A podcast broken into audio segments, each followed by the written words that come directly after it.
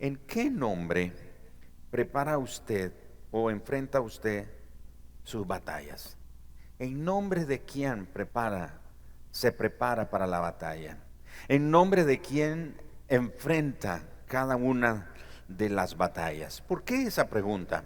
Porque el nombre es algo tan importante en nuestra vida. De hecho, bíblicamente hablando, el nombre de una persona, lo que significa el nombre de una persona, determina su propósito o define su propósito, determina su destino para lo cual fue diseñado o para lo cual fue llamado por Dios.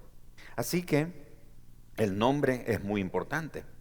Y hablando del nombre, tenemos que pensar en cuanto cómo enfrentamos nuestras batallas, porque cuando enfrentamos las batallas de acuerdo al nombre que usamos, y no el nuestro propiamente, pero cuando usamos el nombre que tenemos y lo usamos de la manera correcta, nunca vamos a enfrentar a nuestro enemigo en los términos que el enemigo establece, sino de acuerdo a los términos del nombre de la persona en quien nosotros enfrentamos la batalla.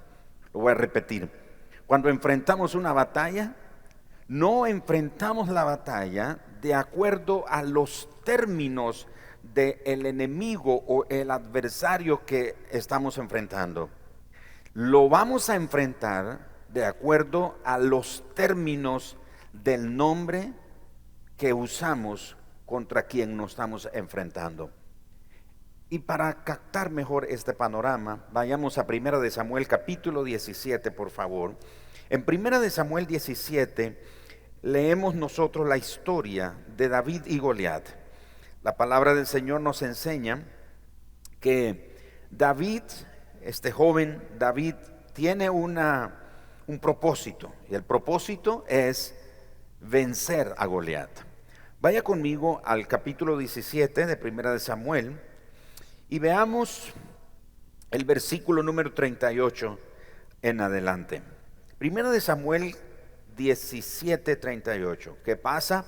Todos sabemos que ah, Goliat ha estado desafiando al pueblo de Israel, al ejército de Israel, y ha estado poniendo sus términos. Y los términos es, mándenme uno de ustedes que se enfrente a mí. Si él me vence, nosotros seremos sus servidores. Pero si yo lo venzo, ustedes serán nuestros servidores. Esos eran los términos de él. Que venga, que me desafíe. Tienen uno. Y desde el rey hasta el soldado más nuevo en el ejército estaba temblando. Tenían un, temor muy grande. Así que David escucha lo que está sucediendo, habla con el rey, le cuenta su historia, su experiencia, cómo él ha peleado con el oso y el león, etc. Y aquí Saúl le dice, y Saúl vistió a David con sus ropas y puso sobre su cabeza un casco de bronce y le armó de coraza. Y ciñó David su espada sobre sus vestidos y probó a andar porque nunca había hecho la prueba. Y dijo David a Saúl, yo no puedo andar con esto, porque nunca lo practiqué. Y David echó de sí aquellas cosas, o sea, toda la armadura del rey Saúl. Verso 40, y tomó su callado en su mano y escogió cinco piedras lisas del arroyo y las puso en el saco pastoril, en el zurrón que traía, y tomó su onda en su mano y se fue hacia el filisteo. Verso 41, y el filisteo venía andando y acercándose a David y su escudero delante de él. Y cuando el filisteo miró y vio a David, le tuvo en poco porque era muchacho y rubio y de hermoso parecer. Y dijo el filisteo a David, ¿soy yo perro para que vengas a mí con palos? Y maldijo a David por sus dioses, o sea, por los dioses de Goliat. Dijo luego el filisteo a David, ven a mí y daré tu carne a las aves del cielo y a las bestias del campo. Entonces dijo David al filisteo, y aquí es donde está la clave, Tú vienes a mí con espada y lanza y jabalina, mas yo vengo a ti, como dice, en el nombre de Jehová de los ejércitos, el Dios de los escuadrones de Israel, a quien tú has provocado. Jehová te entregará hoy en mi mano y yo te venceré y te cortaré la cabeza y daré hoy los cuerpos de los filisteos a las aves del cielo y a las bestias de la tierra. Y toda la tierra sabrá que hay Dios en Israel. Y sabrá toda esta congregación que Jehová nos salva con espada y con lanza, porque de Jehová es la batalla y él os entregará en nuestras manos. Y el relato continúa, todos sabemos cómo termina la historia. Pero estamos hablando hoy de que todos tenemos un nombre. Así como David tenía un nombre, todos los creyentes de todos los tiempos tenemos un nombre. Y como dije al inicio, cada vez que enfrentamos una batalla de cualquier índole, tenemos un adversario. El adversario no necesariamente tiene que ser una persona. En el caso de David era un hombre, era un soldado, muy alto, fuerte, experimentado, etc. Pero puede ser que en nuestro caso no sea necesariamente una persona, pero puede ser una circunstancia, puede ser una experiencia, puede ser un momento, puede ser una temporada, etcétera, etcétera. Así que cuando enfrentamos una batalla, no debemos enfrentar la batalla bajo los términos del enemigo. Debemos enfrentar la batalla de acuerdo a los términos del nombre de la persona que estamos usando para enfrentar la batalla. Así que Goliat establece sus términos, que va a matar a los soldados israelitas, los va a esclavizar, dice, daremos sus carnes a las aves del cielo, los vamos a esclavizar, etcétera, etcétera. Esos son los términos del enemigo. Y David viene y dice, vienes a mí con espada, con jabalina, pero David dice, y noten esto, David dice, yo vengo contra ti en el nombre de Jehová de los ejércitos. Desde la perspectiva de Goliat, David trae palos y piedras, porque le dice, ¿acaso soy perro que vienes contra mí con palos y piedras, etcétera? Vienes de esa manera. Goliat no ve que David viene en términos diferentes a los términos de él. Y David dice, yo vengo en el nombre de Jehová de los ejércitos. Así que, mis amados hermanos, escuchen muy bien lo que voy a comentar a continuación.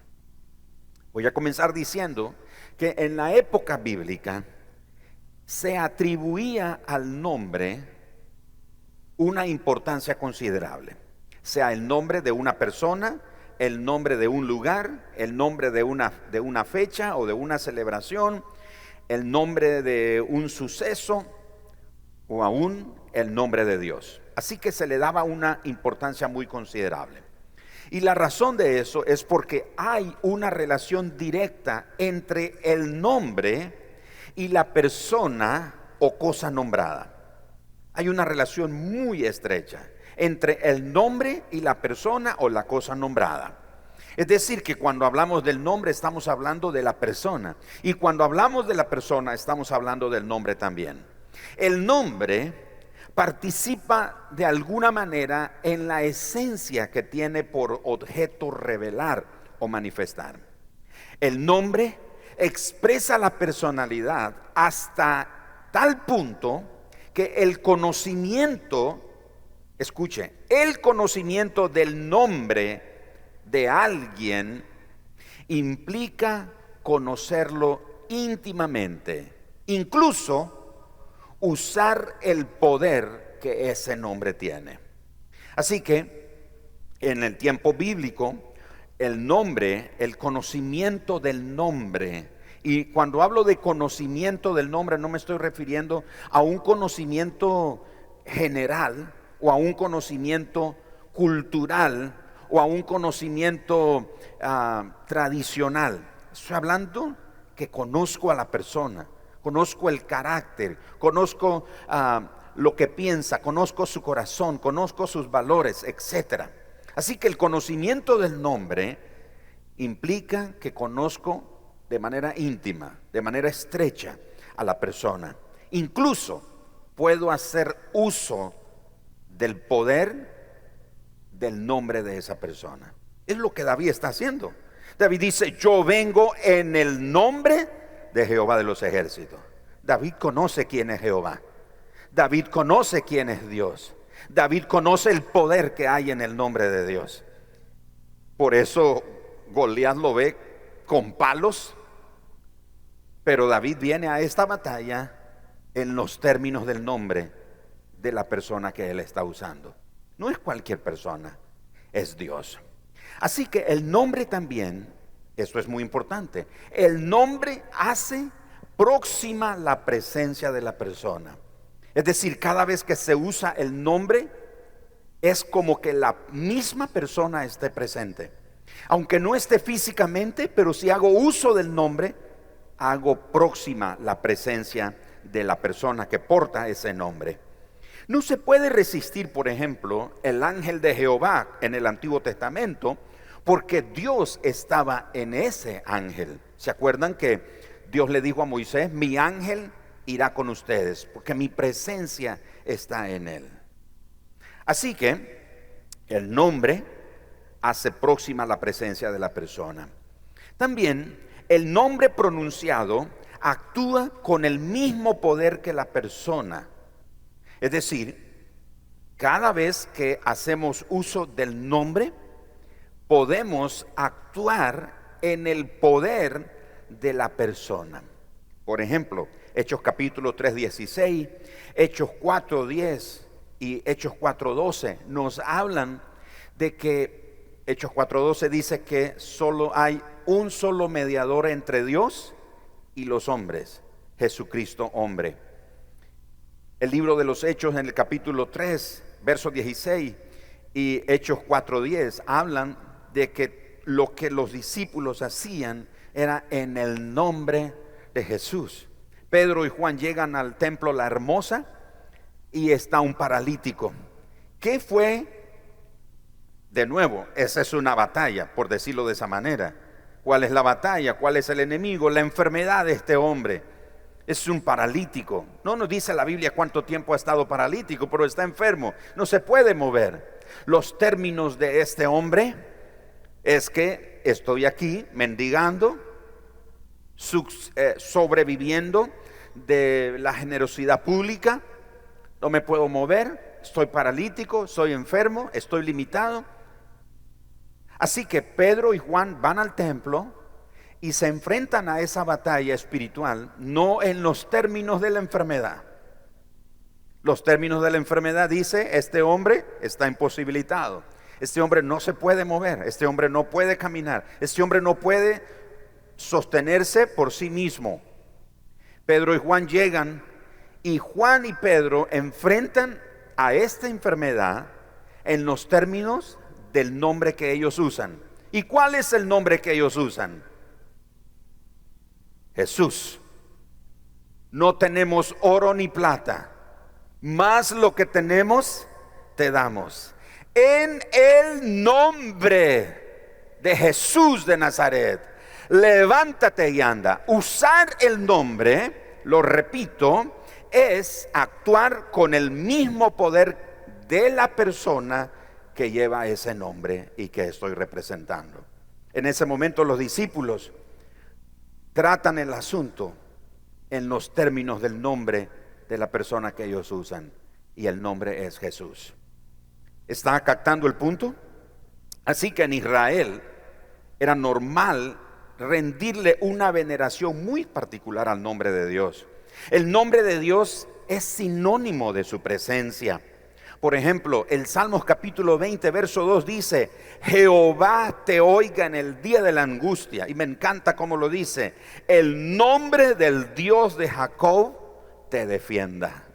El nombre del Dios de Jacob te defienda. En la bendición sacerdotal dice, y pondrán mi nombre sobre los hijos de Israel y yo los bendeciré. Levante su mano y diga, tengo un nombre. Espero que a este punto de lo que estoy conversando usted esté teniendo más claridad de lo que estamos hablando. Usted y yo tenemos un nombre. Hagamos uso de ese nombre. Enfrentémonos a la adversidad de cada día, no en los términos de la adversidad, sino en los términos del nombre que nosotros usamos.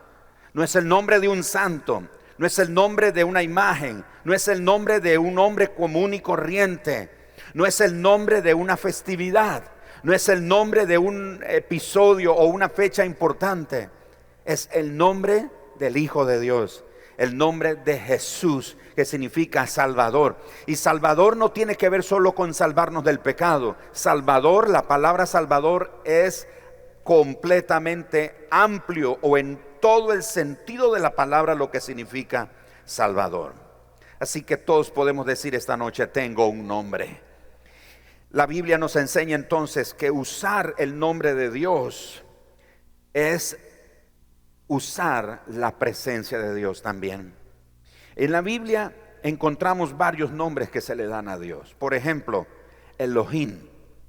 Cuando la Biblia dice, el nombre del Dios de Jacob te defienda, o pondrán mi nombre sobre los hijos de Israel, está encerrando toditos estos nombres que voy a mencionar. Primero, Elohim. Elohim es una de las designaciones más antiguas de Dios. Se halla en todos los relatos bíblicos de la creación, de la experiencia patriarcal. En Israel ese nombre asume un carácter todavía más particular, viniendo a ser el nombre propio del Dios único e incomparable. Y generalmente se escribía como Él, E-L en español, como Él. De ahí encontramos en la Biblia adjetivos que destacan aspectos de la virtud de ese Dios. Por ejemplo, el Chadai, que quiere decir el Todopoderoso. O el Elión, que quiere decir el Dios Altísimo. O el Olán, que quiere decir el Dios Eterno. O el Gana, que quiere decir el Dios celoso. O el Ay, que quiere decir el Dios viviente. Así que Elohim, uno de los primeros nombres que se encuentra en la escritura, como dije especialmente en el tiempo de la creación y en la época patriarcal, ese Elohim, el El que nosotros leemos como el Shaddai, el Todopoderoso, el Elión, etcétera, cuando hacemos uso del Elohim, estamos hablando del Dios Todopoderoso, del Dios altísimo, del Dios eterno, del Dios que es celoso, del Dios que vive o el Dios viviente. Así que cuando nos enfrentamos a la adversidad, nos enfrentamos en el nombre de Elohim, los términos de ese Dios que todo lo puede. El Shaddai quiere decir el Todopoderoso. Con razón, no hay nada imposible para Dios. ¿Alguien cree eso esta noche aquí en este lugar? Los que nos ven en la transmisión creen eso también. No hay nada imposible para Él. Él es el Todopoderoso. Nos enfrentamos a situaciones en la vida difíciles, adversas de nuevo, no en los términos de la adversidad. Hoy quiero animarte en el nombre del Señor. No sigas enfrentando las batallas que enfrentas en los términos de la adversidad. No aceptes los términos de la adversidad. Enfréntate a ella en los términos del nombre que usas, del nombre que portas, del nombre que crees, del nombre que adoras. Elohim, el Dios todopoderoso, el Dios que todo lo puede, el Dios altísimo, el Dios que es eterno, el Dios viviente, el Dios que está presente en nuestra vida.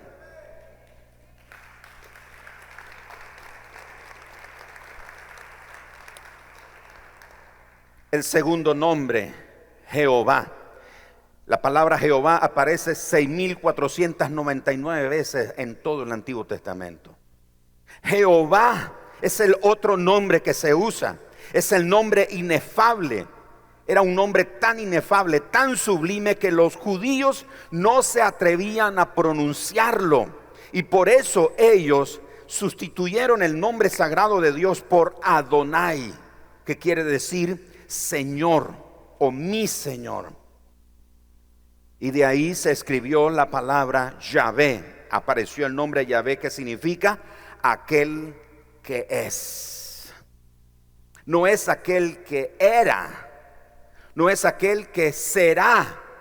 Es aquel que es. Pero ese aquel que es no significa que es uno que es hoy solamente. Si veo hacia el pasado, Él es. A, ver, a ver, a ver, no, no, no. Está conjugando mal las, las palabras, pastor. Si ve al pasado, usted tiene que decir de Dios que Él era. Pero no, con Dios no funciona así. Yo veo al pasado y yo veo que Él es. Veo al presente y observo que Él es.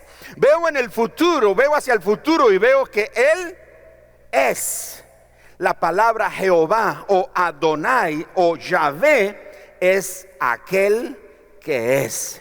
En ese nombre encontramos la afirmación del ser eternamente presente. Cuando Moisés está en la zarza ardiente ante esa revelación, le pregunta, ¿y en nombre de quién voy? ¿Se recuerdan? Cuando me pregunten, ¿quién te envió? ¿Cómo se llama? ¿Quién es? ¿Cuál es su nombre? Y Dios le dijo, yo soy. Eso quiere decir el que es. Yo soy no es como aquí estoy o soy yo, no, es el que es. Así que mi hermano, el segundo nombre que usted tiene a su alcance es Jehová o Adonai o Yahvé o Él es el que es. Así que, ¿qué está enfrentando hoy? Haga uso del nombre que usted porta.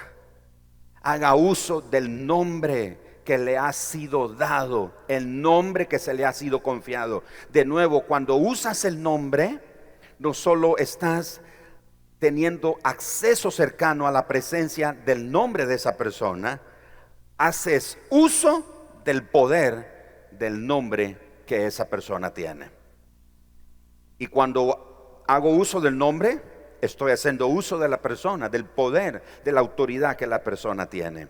Así que de ahí encontramos nombres como Jehová Jireh, como Jehová Rafa, o como Yahvé Nisi, o Yahvé Shalom, o Yahvé Raá, o Yahvé Tzidkenu, o Jehová. Cada uno de esos nombres. Así que Jehová Jireh es el que provee. Jehová Rafa es el Dios que te sana. Jehová Nisi es tu estandarte o tu bandera. Jehová Shalom es tu paz. Jehová Ra, Él es tu pastor. Y Jehová Sidkenu, Él es tu justicia. Así que hemos tenido dos nombres aquí que mencionamos. El primero es Elohim. El segundo es Jehová. Y cada uno de los términos que hemos mencionado. El tercero es Jehová de los ejércitos. Jehová de los ejércitos es una expresión que se usa en el Antiguo Testamento y es, es este nombre compuesto, Jehová de los ejércitos, viene a ser sinónimo de el Dios creador todopoderoso. Es decir, que Jehová de los ejércitos quiere decir creador todopoderoso, dominador supremo y dueño de todo el cosmos. Y el cosmos, la palabra cosmos, no es solo nuestro mundo, o nuestro sistema solar. Es todos los universos, todas las galaxias. Usted sabe que nosotros vivimos en una galaxia, pero los científicos lo han comprobado a través de sus lentes potentes que han diseñado. Han encontrado millones de galaxias, lejísimo en la distancia, a millones de años luz. Eso quiere decir que si yo agarro una lámpara y enfoco con esa lámpara a esas galaxias, esa luz viajará miles de años para poder llegar. Entonces, las galaxias, el cosmos, no es solo lo que nosotros vemos, lo que hemos estudiado en las en la, en la, geografía, en las ciencias y cosas por el estilo cuando fuimos a la escuela, a la universidad, etcétera. Es mucho más de lo que nosotros vemos, es mucho más de lo que nosotros tenemos conciencia. Él es el dueño de todo. Así que tú vas en el nombre de este Dios que todo lo puede, que todo lo tiene, que todo le pertenece. Él es el soberano, el dominador supremo de todo. Número cuatro, o sí, número cuatro sería, el siguiente nombre que ya mencioné es Adonai, y quiere decir Señor y dueño.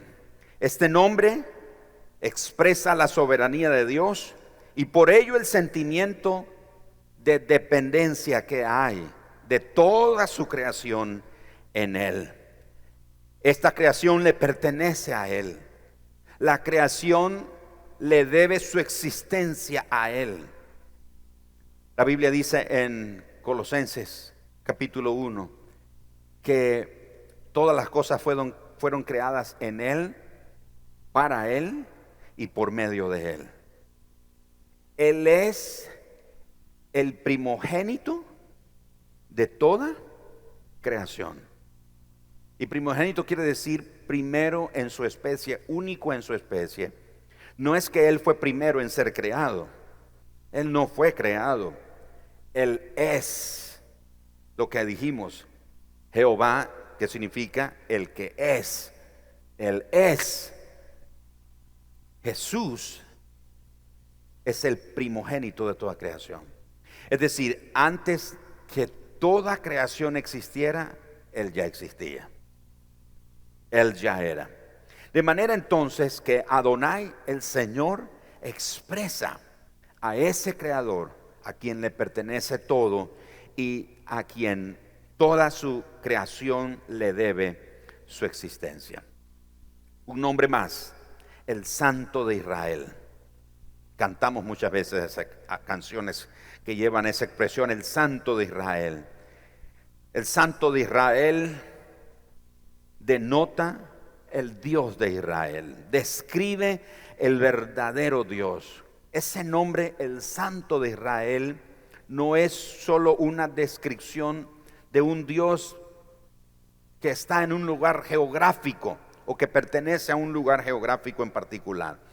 Habla del verdadero Dios. Salmos capítulo 115 describe a este Dios verdadero, el Santo de Israel.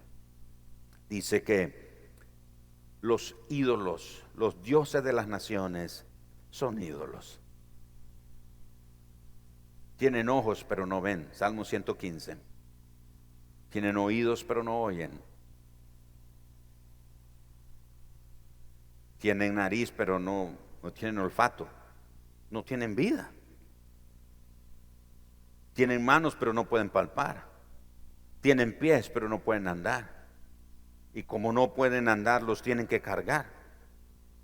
Están muertos no tienen vida. Y el salmista dice, y semejante a ellos son los que los hacen y los adoran. Pero nuestro Dios hizo los cielos y la tierra. Él es el Dios creador, Él es el santo de Israel, el único Dios verdadero. El profeta Jeremías, hablando en nombre de Dios, dice que solo Él es Dios y dice Dios por medio del profeta Jeremías, después de mí no hay más. Y agrega, no hay quien salve de mi mano. Así que todos estos nombres son poderosos. ¿Puede decir tengo un nombre? Tengo un nombre. David no dijo tengo un callado, aunque llevaba el callado. David no dijo, tengo una onda, aunque llevaba el nombre. David no dijo, tengo cinco piedras, pero llevaba el nombre. Lo que quiere decir que lo que tengas al alcance Lo que tengas al alcance de tu mano, Dios lo puede usar si haces uso del nombre que portas.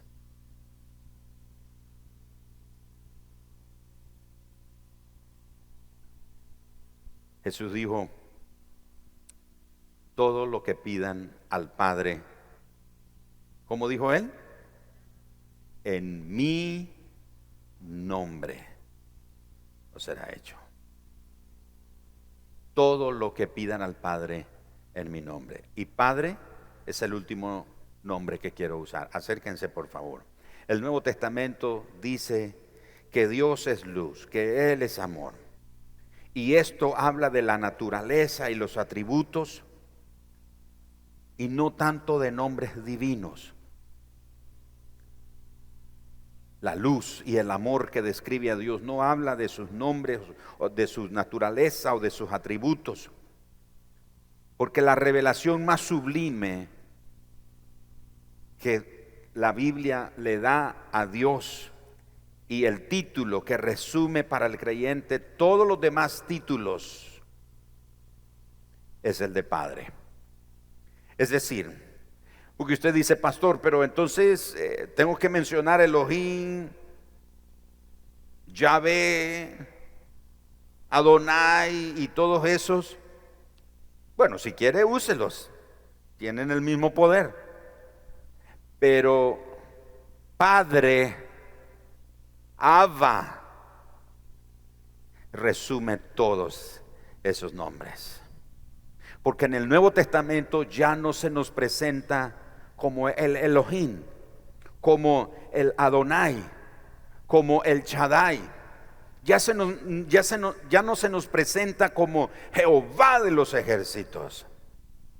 Ahora se nos presenta como el Padre. Porque el contenido y el sentido de este nombre, el contenido y el sentido de ese nombre, Padre, nos ha sido revelado por Jesucristo.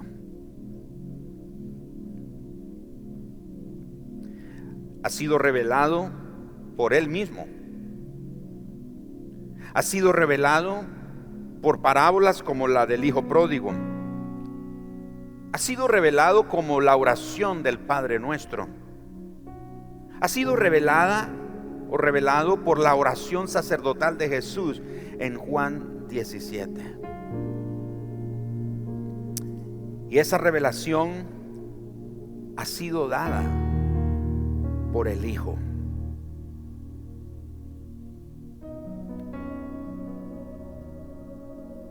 Jesús dijo en Juan 17, Padre, a ellos les he dado a conocer tu nombre.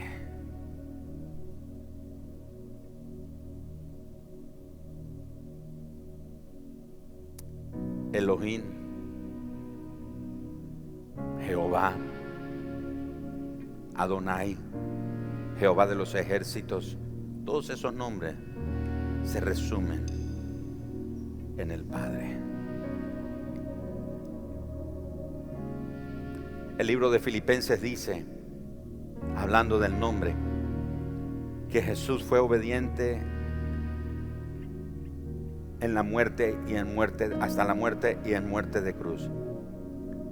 Y por cuanto fue así obediente, se despojó a sí mismo y no tomando provecho de la condición de Dios, se despojó de ella para hacerse humilde, hacerse hombre, y en la condición de hombre se hizo un siervo, un esclavo, dócil, humilde, fue hasta la cruz por nosotros, y por cuanto fue el obediente.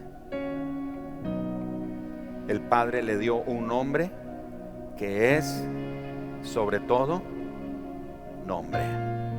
Para que en el nombre de Jesús se doble toda rodilla de los que están en los cielos, de los que están en la tierra y de los que están debajo de la tierra.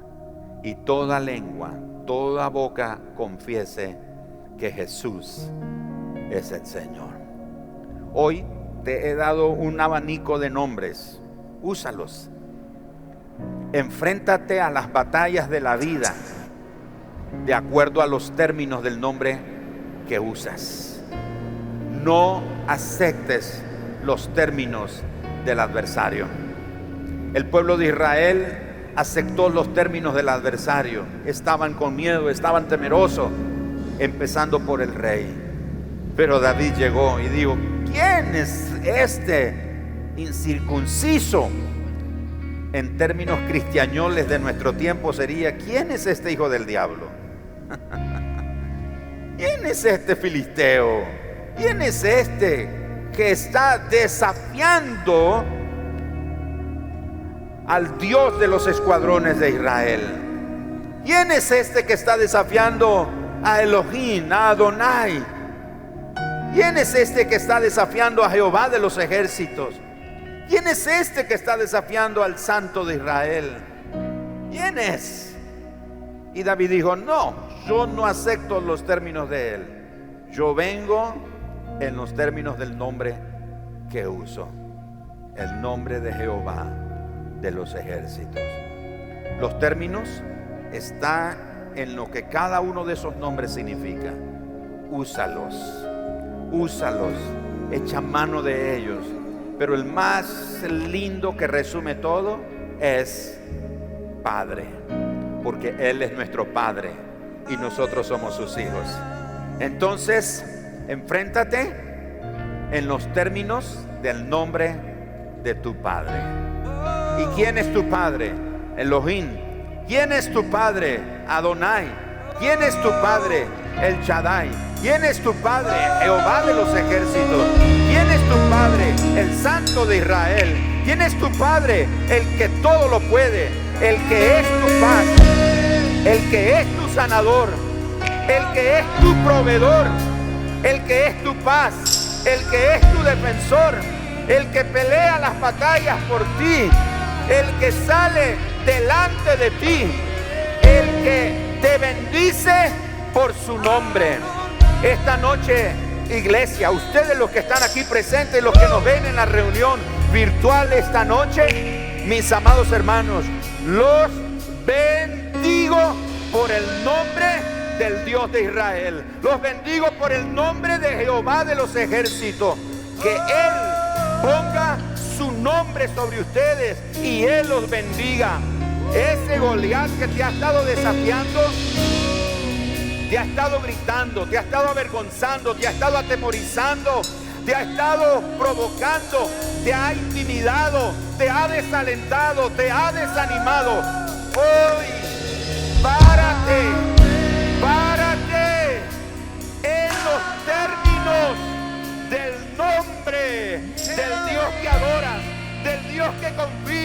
el Dios que espera. Así que esta noche es tiempo de enfrentar nuestro Goliat.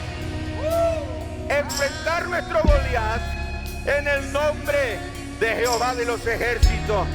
En el nombre de nuestro Padre.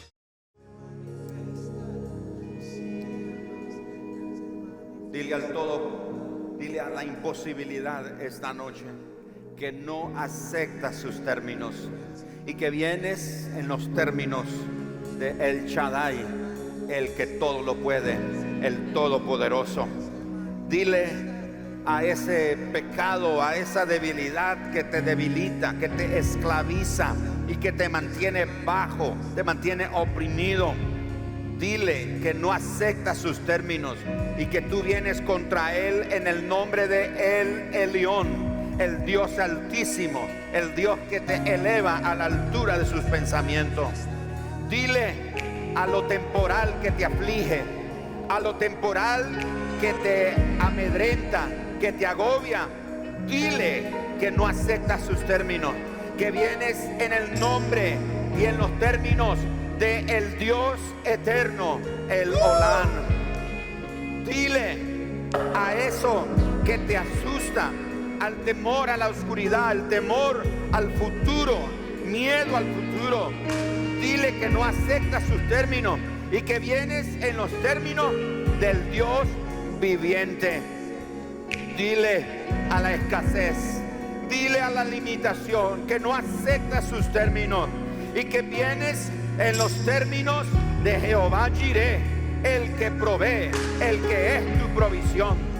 Dile a la enfermedad, dile al diagnóstico médico terrible, dile a la dolencia que no acepta sus términos y que vienes contra él en los términos de Jehová Rafa, el Dios que te sana.